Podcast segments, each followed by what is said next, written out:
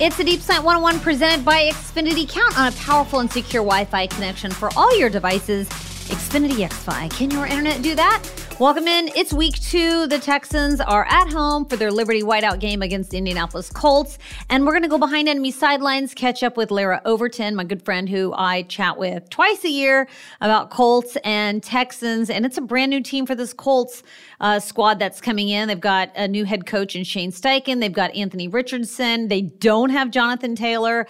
Uh, lots of changes. Always a fun matchup when these two teams meet up. And this year promises to be no different. And on a side note, on a historical side note, it's just the seventh time since 1950 that two top five drafted quarterbacks will face each other in an NFL game. So, how about that? And the Texans are going to do it for an eighth time in week eight when they go to Carolina and play Bryce Young and the Panthers. So lots of history being made this season with the Texans, and hopefully they can turn this streak around with the Colts because right now 31 and 10 and 1 all time. The Colts lead the Texans series, and this year there's a lot of hope for this Texan squad, and same for the Colts. So we're gonna get into all that with Larra Overton, but first, Xfinity delivers the fastest internet in Houston so you can do more of what you love. Stream the game on a powerful and secure Wi Fi network and keep your home team happy with a reliable connection for all your devices.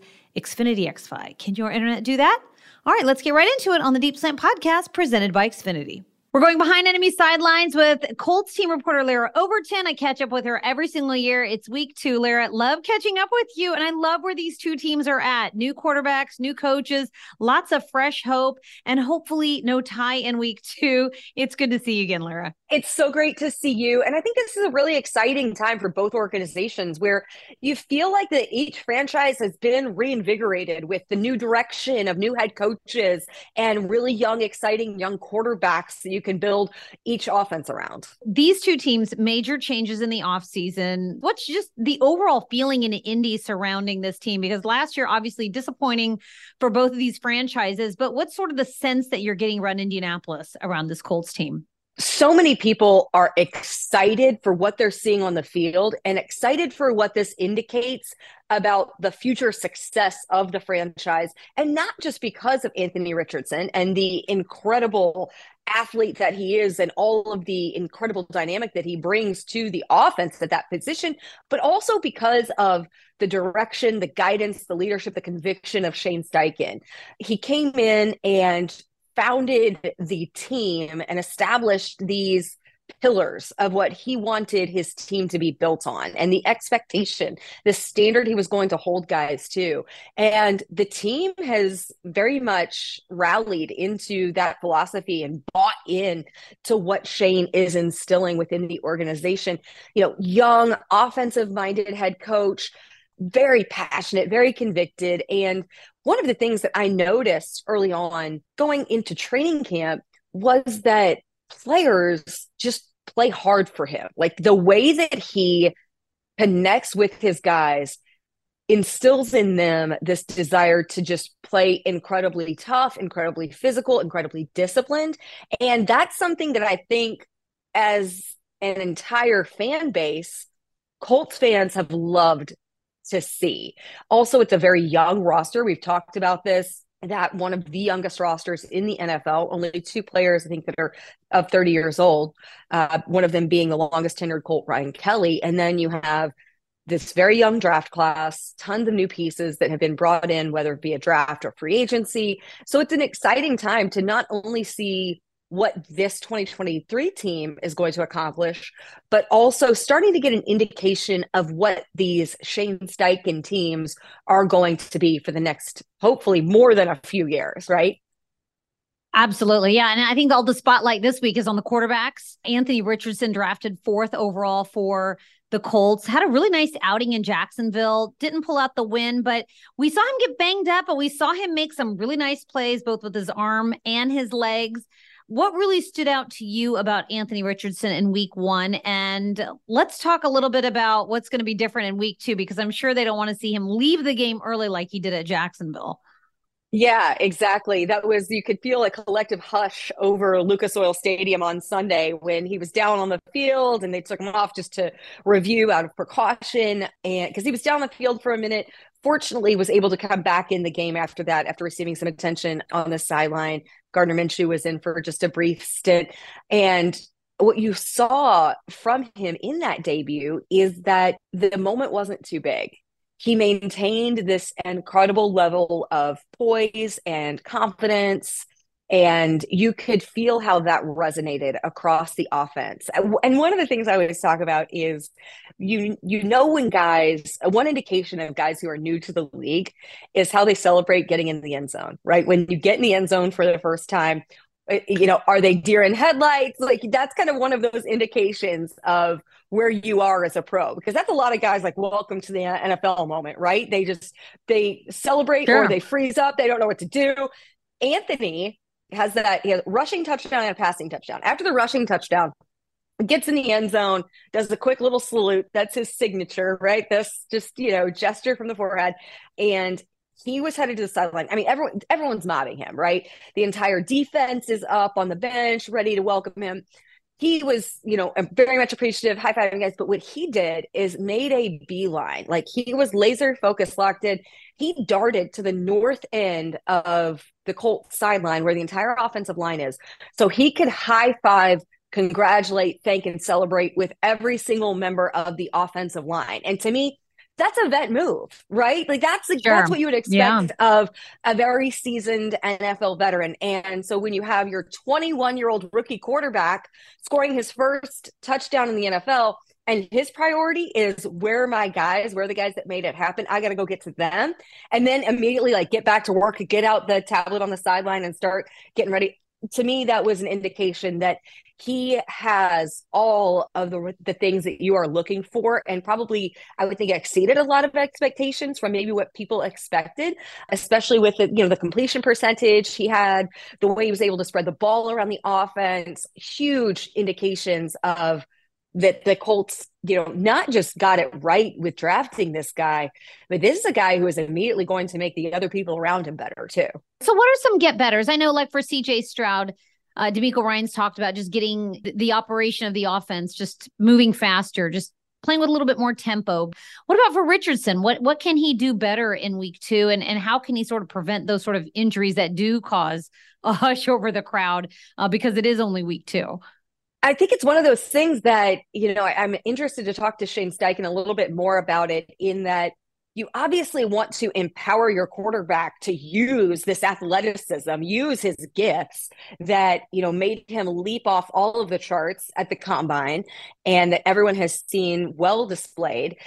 You want him to certainly utilize those things because that's what makes him special obviously as a is a quarterback but then you also need him to protect himself too in certain situations. Uh, so i think that you you will see them figuring out that balance. And i do think that this is something where anthony richardson is very coachable in that respect of he will take as soon as shane gives him the indication of get yourself out of balance, slide here in these situations. You might see him do a little bit more. I do think he's still going to be aggressive, and you want him to be. I don't think they're going to completely pull back the reins for Anthony Richardson anytime soon.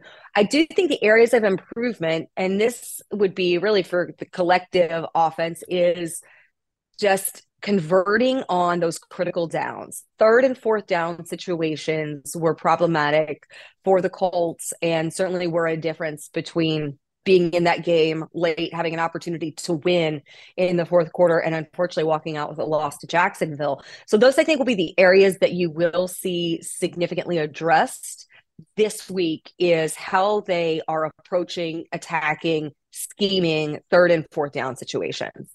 Well, in training camp, we saw the big story for the Colts was going to be Jonathan Taylor heading into this season, and that situation is still ongoing. But you know, how do you fill the role of an all pro like Taylor? We've seen him go out before with injuries, and this year, obviously, very different from years past. But what are the expectations of the run game without Taylor, and and how do you get the ground game going without a guy like him in there? Yeah, it's certainly not like a plug and play type of situation because Jonathan is such an incredible talent. I mean, he was the leading NFL rusher just, you know, two seasons ago. He's been one who has carried such a heavy workload since he's been in Indianapolis and been so reliable for the most part, up until just last season when he unfortunately incurred that injury that shortened his 2022 campaign. I do think that you will see this week hopefully Zach Moss returns and is available for the first time in 2023. Zach was acquired via trade with Buffalo last season. So the Colts traded Nyheim Hines to the Bills, got Zach Moss in exchange. And late last season, as Jonathan Taylor started to miss time due to injury, you saw more and more opportunity for Zach Moss. And the more he played, the better he got. He's incredibly physical, super strong back, tough to take down. Uh, so I'm interested if he is an option this week. He so he suffered a uh, broken wrist, I believe it was either arm or wrist during training camp. So had to have a procedure. Seems to be pretty pretty well healed from that. He practiced today without limitation. So I am eager to see what a guy who has experience in the league, is able to do. Um, he was he played the Texans last year when in that season finale game, so kind of familiar a bit with the Texans personnel. I do think he could be a huge asset because not only are you without Jonathan Taylor, who's on PUP right now, the Colts are also expected to miss rookie running back Evan Hull for a period of time, drafted out of Northwestern and expected to be a threat not only in the run game but also in the passing game good pass catching running back as well. So it looks like that you will have the combination of zach moss deon jackson and jake funk are going to be your likely trio at that position. But yeah it's a, certainly a lot different without jonathan taylor. One thing i'll say though is as many people have asked how much of a distraction has it been Anthony Richardson never had the luxury of having Jonathan Taylor because Jonathan missed the entirety of the spring, all of mini camp. So he's always worked with this offense that has not yet had Jonathan as an option. So I don't know that to him it's really much different because he's been able to, you know, uh, adapt within the offense and surrounded by the guys who he's had to work with. So depending upon if Jonathan is able to come off the pup list and if he's healthy when you know we get to you know week five, it'll be interesting to see what that relationship does look like. Okay, well, let's switch gears and talk about the defense. There's a lot of stars on that Colts defense. DeForest Buckner saw what he did in week one. Kwity Paye, uh, Shaquille Leonard working himself back into the mix as well. What is the identity of that Colts defense this year? Oh my gosh, they they set the tone. That defense, they I'm trying to think of like the best they're they're very physical i think is what i would describe that defense and you saw that really well displayed on that incredible play by DeForest Buckner, also Shaquille or um, Zaire Franklin had a role in that as well. It was, you know, a very routine defensive play. The um, strip sack, fumble recovery, touchdown trio for DeForest Buckner. we were jokingly calling it the defensive hat trick. And Zaire Franklin had a forced fumble in there as well. Uh, it's a very, they're just very physical and they pride themselves on kind of punishing teams. And you did see how that pass rush was able to impact Trevor Lawrence at stints of that game against Jacksonville in week one. And I think that you really see that although we talked about how young this roster is collectively, it's a very experienced veteran defense that now has a second season under Gus Bradley. But of your seven captains you have on this team, four on the defensive side of the football with DeForest Buckner, Zaire Franklin, Shaq Leonard, and Kenny Moore. And all of those guys have been staples within this organization for multiple seasons. So I think that what you're seeing with this team, with this defense in particular, and a second season in the Bradley scheme, they're playing a lot faster than you saw them last year. And that's going to be huge because you're going to need that complement to your offense because you do have this young, growing, progressing offense, not only with draft picks like Anthony Richardson, you've got Josh Downs in there at wide receiver as well. It's just a second season with Alec Pierce at receiver. You've got young tight ends like Drew Ogletree, who is kind of in his red shirt year because he tore his ACL last year in training camp, an incredibly, you know, big weapon at the tight end position. So this defense has really embraced we're going to be the ones, especially early on, to set the tone and to try to make things a little bit easier for our offense and provide them, put them in good situations to win football games by this attacking play that we are founded upon. Great stuff, Larra. I mean, it's just going to be so much fun to watch these two teams sort of head into the next era of their franchise histories with these new coaches and new quarterbacks and new players. Should be a fun one on Sunday. Larra, thanks so much for the time. Can't wait to get to Houston. Always uh, love getting to see you guys. And the atmosphere at NRG Stadium is always electric. So I look forward to that. I hope Paul Wall is back this year because I'm sure he will be. Was, I'm sure we can was, connect you. I uh, please, yes. I, when I walked in uh, through security and I had this like completely awestruck moment because he's going through security. And I'm like, oh, the, how, how do you go through? Like, you, you, should just have a pass to get in whenever you want. And I see his jersey that says the Great Wall. I was like, well, this is just epic. I was on the field with you when you were fangirling. So yes, Paul Wall is a totally. regular fixture at our games. I'm sure you're going to spot him again, Larra. oh, I'll bring I'll bring my grill. I'll be ready. Great stuff from Larra. And you know what? NRG Stadium is always rocking. Yes, there is there's the Paul Wall factor and all the uh, celebs that you're going to see on the field, but also the fans. I mean, it's just such a crazy environment. In fact, JJ Watt was talking about it on the Pat McAfee show how loud NRG Stadium used to get. Actually, Pat McAfee was remembering when the Colts used to come to Houston, how loud this stadium used to be with Turn Down for What and then JJ Watt coming out. So a lot of people from Indianapolis remember how loud NRG Stadium is and was and can be, and hopefully will be on Sunday. So if you're going to the game, be sure to be there 1130 get there a little bit early, get there for kickoff because there's going to be a special pregame presentation on the game board that you'll get to see. And also, just it's always good to be loud. All the defensive players are super excited to play in front of a home crowd for the first time this season. So that's going to do it for the podcast. Thank you so much for listening. And as always, go Texans.